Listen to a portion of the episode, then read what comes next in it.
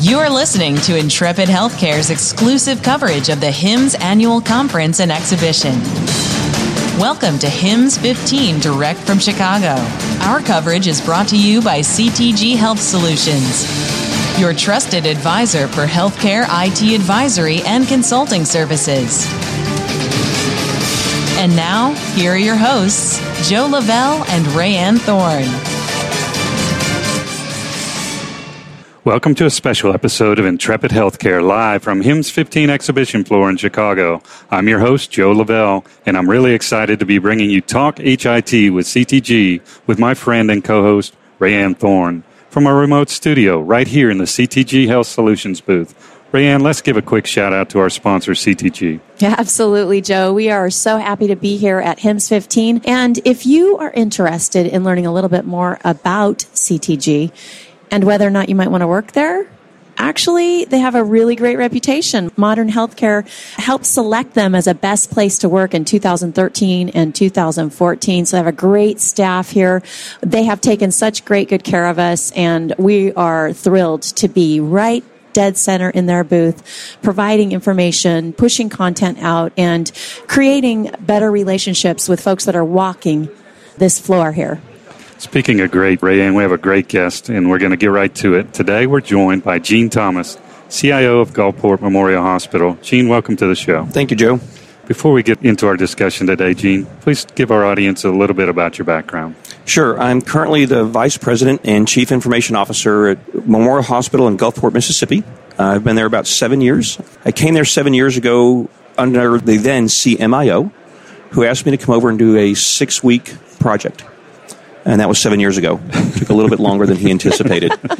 P- prior to that, I had done a few things in healthcare, but about half my career, I used to say most of my career, but I guess the years have gone by, was not in healthcare, was in pure technology, where we did things like analytics and we did things like customer segmentation, which looks like population health segmentation.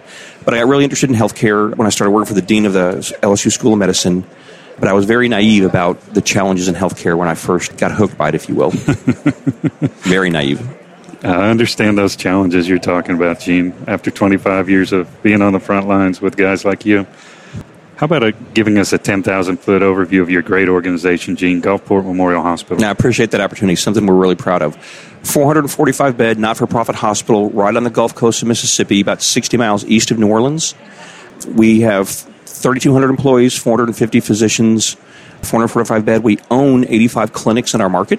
That was largely a post Hurricane Katrina model that grew. A lot of practices went away, and what I mean by that is the patients went away, or the building for the providers went away, or both. So it became very interesting to become employed by that time. So that model worked for us. We'll do about 400,000 ambulatory visits this year. We'll do 180,000 outpatient procedures. We will do about 18,000 discharges and about 75,000 ED visits this year. So you're busy. We're busy. Very busy. You're busy. Well, Gene, the last few years, five or six to be exact, the industry's been pursuing meaningful use, stage one, stage two.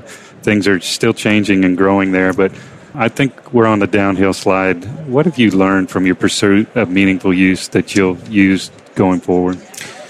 There's a lot of lessons from meaningful use. For us, it's actually something I don't spend much time at this point worrying about.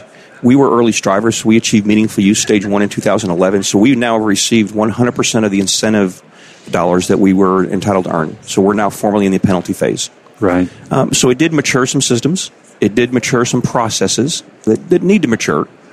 My personal belief with meaningful use, what I learned is I, I wish if it was going to be mandated for you to, to receive the incentives, but more importantly, of course, not receive the penalties forever.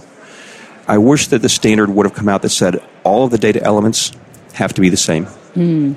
So the EHR vendors, to be certified, if they just would have, they being the government, I'm not a big believer in the government necessarily enforcing, but they did. Since since they did, in my personal opinion, it would have been better if they would have mandated all data elements be the same, because our interoperability discussions would be infinitely different, if not zero, if all the data elements were the same. Portability and interoperability is not a technology issue, in my opinion. It's a standards issue. That's interesting. Rayanne, how many times have we heard that Uh-oh. the last couple of days? The thorn in the side is interoperability. Yeah, and that's the buzzword at this conference, right? I think Gene has hit it on the head, though. You, you to fix it, you got to start with standards. there is no. It shouldn't be the buzzword. You're right. It should not be the buzzword. It's very should be the unfortunate. standard. It should be the standard. Other industries have done it. We all know that. We've heard all the examples. I still am baffled by people who obviously are smart, smarter than me, that should understand that. And there should be a drive to standards. And by not having that, we have a problem. And, and the we I talk about is everybody either listening to this or in this hall or in this city, anybody that's a taxpayer has a problem. They That's do. right. That's Gene, right. I'm not sure our listeners caught it, but you said you were two things Hurricane Katrina, which devastated our Gulf Coast. I live in Fairhope, Alabama. And 2011, you were an early meaningful use participant. Mm-hmm. How do those two things go together? Did it kind of help you that you had to have new systems? You had to start over anyway. How did you get the troops rallied so fast after rebuilding almost an entire health system on the Gulf Coast? So I wasn't there during Katrina, so let me qualify that. What I experienced after I got there in 2007, it was a very bonding, unfortunate event. People had to come together. 400, roughly 400 of the employees at Memorial Hospital lost their home overnight, Wow. uninhabitable. Wow. Our chief of staff is somebody that you would enjoy speaking with. Tells a story. I mean, he drove his family to St. Louis, which is where they had family. He drove back in his camper, picking up samples at every doctor's office that he knew along the way. Lived in his camper in the parking lot of our hospital for three months, and provided care. The stories go on and on and on. I, I, when I first got there, whenever you would see something on the Weather Channel spinning five days out in the Gulf, people would glaze over. And I'm like, what's that about? And they said, you don't understand.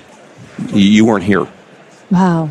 Um, meaningful use was no big deal after that. Piece of cake. That's Piece of a- cake. an incredible story Yeah. and, and talks about what the contribution that your system has made to the area. It was what, what I'll call, and some people there call, and our CEO is very proud. All of our all the employees are proud of what they did. It was the finest moment. People came to the hospital not because many people were hurt and injured, of course, not because they were hurt. They had no place to go. We were one of the few places for weeks that had anything like lights, Power. air conditioning, power, Yeah. food. And hospitals are not places of refuge, but this was an abnormal scenario, so it became that. And there's a lot of great stories out of Memorial, a lot of great stories, but it showed and solidified. And there's actually a following. We, we lost power several years ago. It actually happened. We lost power because a contractor cut a line in such a manner that the generators thought there was a load and the generators wouldn't power up. The day after Joint Commission arrived. and we said, We're going to ignore you. And they said, We get it. And then about two hours later, uh, they said, Would you like us to leave? Because we were close to making some hard decisions.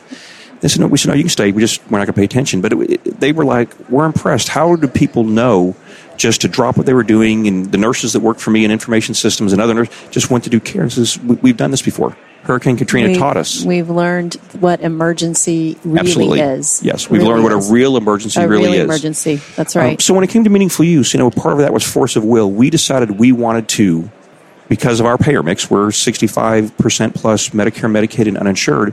We clearly wanted the incentive dollars. But more importantly, and this was an administrative decision, we wanted the incentive dollars, we wanted to make sure that we were well positioned not to get penalized once the penalty phase hit. So through force of will, organizationally, medical staff did a great job. We met the measures and continued to meet them, of course. Well, congratulations, Thank you. both on not only surviving but thriving for Hurricane Katrina, and then meaningful use. I would call that thriving as well, because you guys are thought leaders. You were out there Right. first, right uh-huh. and and the accidental power cut you know it kind of you know sometimes we need those tests to just know what we're capable of what we what we need to fix maybe some things were discovered during that little time that we can do better you, you learn lots of lessons in those things, and it builds it builds scar tissue how did joint commission go very well. very good It, it actually went. Yeah, good question. It actually went very well. The wrap up session with them, with the medical staff leadership and the and the leadership, they were impressed with how we handled it. Yeah So it went it went very well. They saw us under pressure, real well pressure. that's that's the best kind of test i guess right yeah. Well, Gene, we'll transfer subjects here. Rayanne and I want to get you in on a little pact we have. We are not talking Mm. Join us. about ICD 10 next year. actually we don't, we don't want to say do you think it will happen you know we want to say how's it been since it's been implemented right I, I think by next year. I'm sorry. Go ahead. No, go I, ahead. I think You- by next the year, right. the, the discussions might likely be what was the impact and who got hurt by it and who's recovering from that versus who's not. Right. Uh, and that hopefully will be a small subset of providers, right? Right. Either hospitals or group practices or whatever it may be. The, I think practices, primary practices, care yeah. practices are going to be the hardest hit. E- Exactly. And- Well, and- and thank God for many health systems that have prepared themselves like you that will be a safety net, I think, to help you build your Again, community it'll be the model. You're safety net ready. again. Yeah. Interesting. I, I, I've never, I haven't thought about it in that obvious way, but that's an obvious comment to me. Now that you say it, it wasn't obvious before you said it. Uh, It's going to be a challenge, I think. ICD-10. It's a challenge from an information standpoint. It's a challenge from a people standpoint, from the workflow that has to Right. change. And all the reading that I've, I've done and we've tried to educate ourselves on, I think there will obviously be an increase in uh, AR days and therefore a d- resulting decrease in cash that I think you should plan for, at least expectation setting, not only plan operationally. But I do believe there's going to be some services and supplies that we expend on care and simply not get reimbursed for because it just won't be coded and it'll time out. Right. That's Right. those are my big picture concerns with ICD-10. Right. So how do you make those as small as you can? And You whatever air in the room you've got left, you spend on training and workflow and remediation. Yeah, Ease. Ease. Just let's let's ease on down the road. great advice. Right. Last year, Gene, the big buzzword here was big data. Predictive analytics is a, seems like what it's transitioning to this year. Are you guys doing anything in either regard? I'm sorry, those topics again, Joe. I've never heard those topics. My I want to go live in your world if that's the truth. exactly. Can I please? Little butterflies fly around with big data yeah, around. Yeah, there's no big data. we strategically did something several years ago. We had disparate systems in our inpatient setting. Uh, you know, we grew this clinic based to 85 clinics, and a disparate system in our ED. So we had three EHRs that were disparate and multiple satellite ancillary products. We strategically went down the path of we want an integrated system.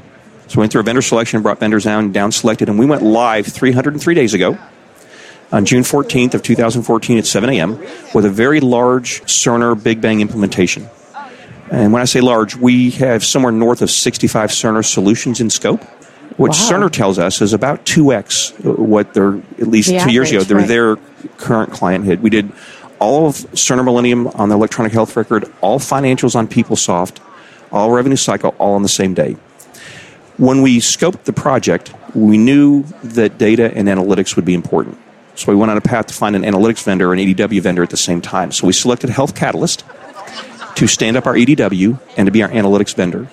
So between Cerner and Health Catalyst, I feel very comfortable, we feel very, comfortable Memorial, that we've got the right vendors to help us as we get on the path with big data, analytics, predictive analytics, predictive modeling, etc. Very strategic, probably the most important top three things that I need to make sure I'm paying attention to on behalf of the physicians and, and my colleagues.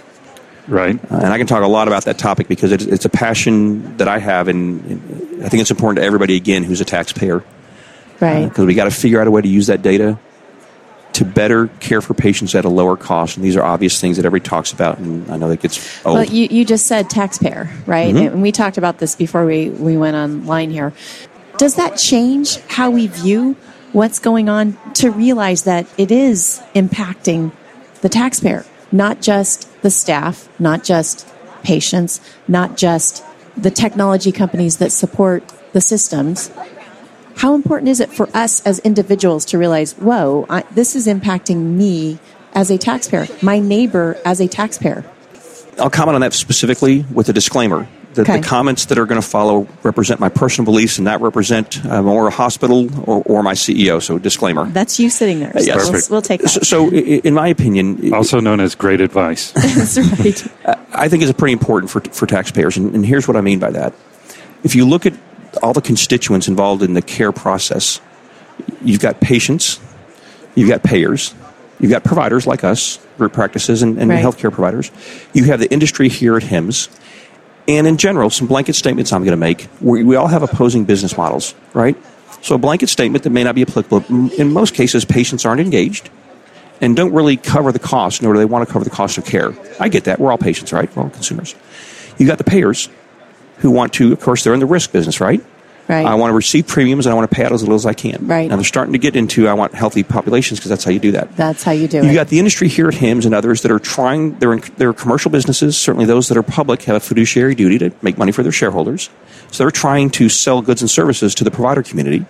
And we're trying to care for patients, and I'll put this in the context of not for profit um, hospital district providers, if you will, which in aggregate, right, we are probably the biggest Right. provider out there, Right. and we care for that Medicare, Medicaid population. We're trying to survive. Everybody there on the commercial side is actually making good money, except for the provider. Your not for profit hospitals actually don't make good margins in general. But we have opposing models. And until we all get in the room and talk about this, we, we're never all in the room at the same time. We don't ever really have the patients and the payers and the providers and the industry in the room at the same time saying, we, and the we is the taxpayer, we have a problem. And that's my personal uh, belief, and I actually believe that having have to manage the budget and understand what we're spending, and I look at the continuum of healthcare uh, more more maybe divided up a different way between the, the, the provider and all of the constituents, your mega EHR vendors, your device manufacturers, big pharma, the consulting groups, go down the list. Every, and again, back to that not-for-profit footprint. Everybody's making good margin, except the provider. And I'm not sure how long that's going to last. How long should it last? Not long. Right. My point is, there is it a zero-sum game? Is there only some, so? You know, we receive reductions in reimbursement as Medicare and Medicaid providers, right? Right. Several years ago, right? Sequestration, two percent off the top. This is a dicey thing to say at HIMSS. Why don't my contracts read that when I get a 2% reduction from Medicare Medicaid, I get to pay my vendors 2% less? Right now, because of the increase in maintenance every year, You I might wind up duck right now. Exactly. but but my point is, while I get that, I've been uh, Right. in the commercial industry Sure. and, and in, in publicly traded companies. I'm a capitalist, so I get the capitalist aspect. The point is, we got to do something different. We, being the industry, and therefore on behalf of the taxpayer, because let's agree, we're not bending the cost curve. Are we? Maybe we are, and I don't have the right data. I don't think so. Okay. In, in any meaningful, substantial, long term, high impact way, are we really changing the cost of care? That should be the ultimate goal. Well, better care. Outcomes should be the goal. and that- Quality, value. Let's let's just call it value. So, so and that's where I like and I'm comfortable with where we are with Cerner and Health Catalyst. Both of those companies, in my humble opinion, and I've spent a good bit of time talking with them on these topics, believe and agree that we've got. They agree, which some people don't. How can you have high quality and low be the lowest cost? Well, you got to try. That's the definition of a commodity business. Not that healthcare is commoditized, Right. Right. But you find industries where they have the lowest cost and the highest quality because they've refined their processes. The variability we have in healthcare is like, whoa, Right. right. and you find other industries have fixed that and they've minimized that variability. But again, personal commentary, not representative of my institution. well, thank you. Thank you for sharing that personal Well, let, commentary. us get back to um, Sorry. A little about your team back home. We'd love to give you a chance to brag on your team back home. Tell us about a successful project this year and what you may have learned from it. So, successful project. Uh, again, we spent uh, the past two and a half years building our Cerner EHR and related systems, including financials, going live with it, standing up an EDW, and standing up some fundamental initial applications that ride on top of that EDW. So the team really is, is all the memorial team. I, I believe I've got a stellar team in my in information systems between my system analyst, my application analyst, and my communication team, and Biomed now, which is actually part of information systems. Right, all these devices are connected. Incredible people, incredibly good talent, incredible longevity at Memorial Hospital. The medical staff, the nursing staff. You know, nurses always say the day, right?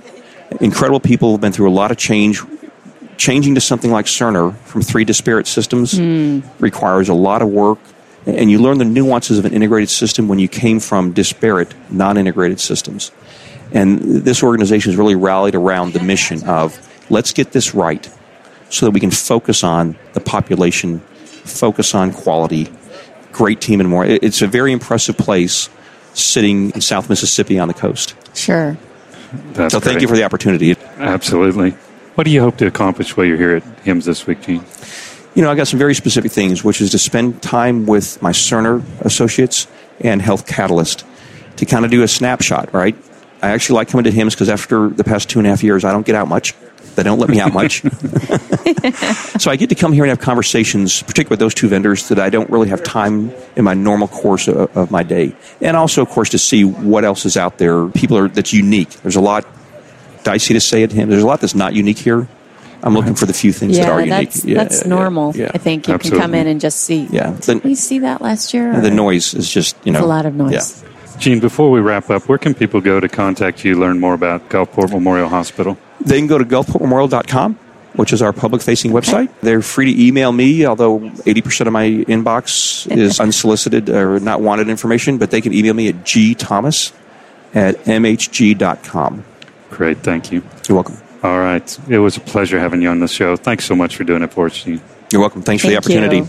Absolutely. That wraps this live broadcast from HIMSS 15. Again, we want to do a quick shout out to our sponsor, CTG. Why CTG? Because experience matters. Thanks for joining us in this live coverage at HIMSS 15 in the South Conference Expo Hall. On behalf of our guest, Gene Thomas, and my co host, Rayanne Thorne, I'm Joe Lavelle, and Intrepid Healthcare's live coverage from Chicago. We'll be right back.